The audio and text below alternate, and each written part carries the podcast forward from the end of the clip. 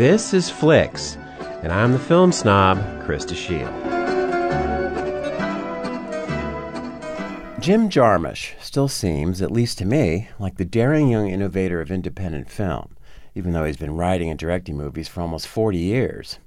He makes the films he wants to make, without compromise and without interference, and consequently, his body of work stands almost alone in the American cinematic landscape as the vision of one artist.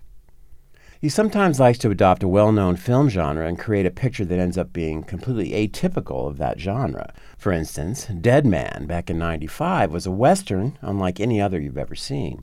And recently, in 2013, Only Lovers Left Alive was a vampire film that even I, who generally don't like vampire films, admired and reviewed on this show. And now, for reasons which will become clear, he's made a zombie film called The Dead Don't Die.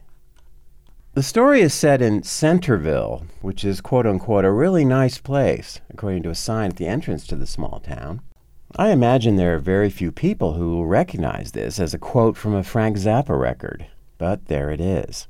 In this movie, Jarmusch indulges even more than usual in pop culture references and in jokes. He pays tribute especially to George Romero's Night of the Living Dead, the granddaddy of zombie films.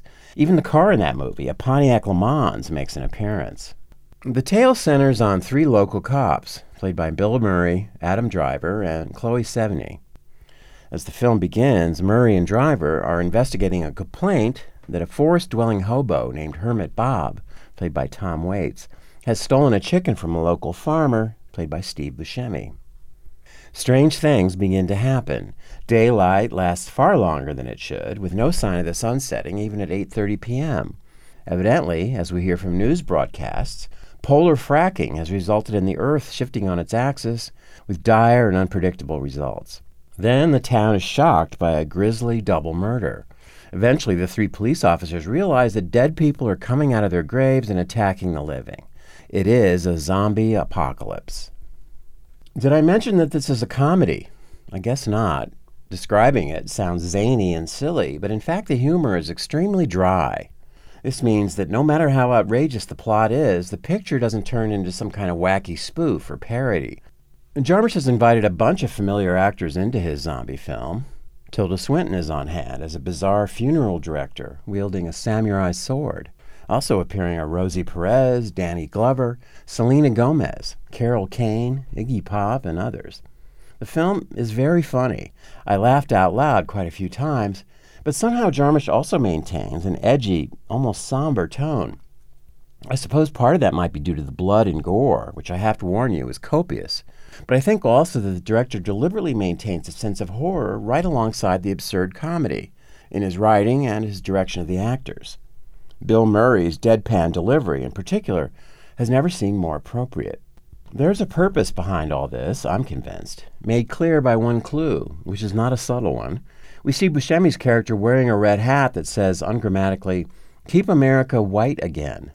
And although the rest of the film communicates more through tone and suggestion than through such an obvious reference, it seems clear to me that Jarmusch has decided to present his vision of America as it is now and has been for the last two and a half years. This is uncharacteristic, but then so are the times. And like the real situation we're all living through, the film seems ridiculous and unbelievable, but also scary and disgusting and obscene. By now, most of us are familiar with the zombie narrative as a metaphor for all manner of social pathologies. The Dead Don't Die runs with this further than anyone has attempted before, identifying it completely and unreservedly with our current national nightmare.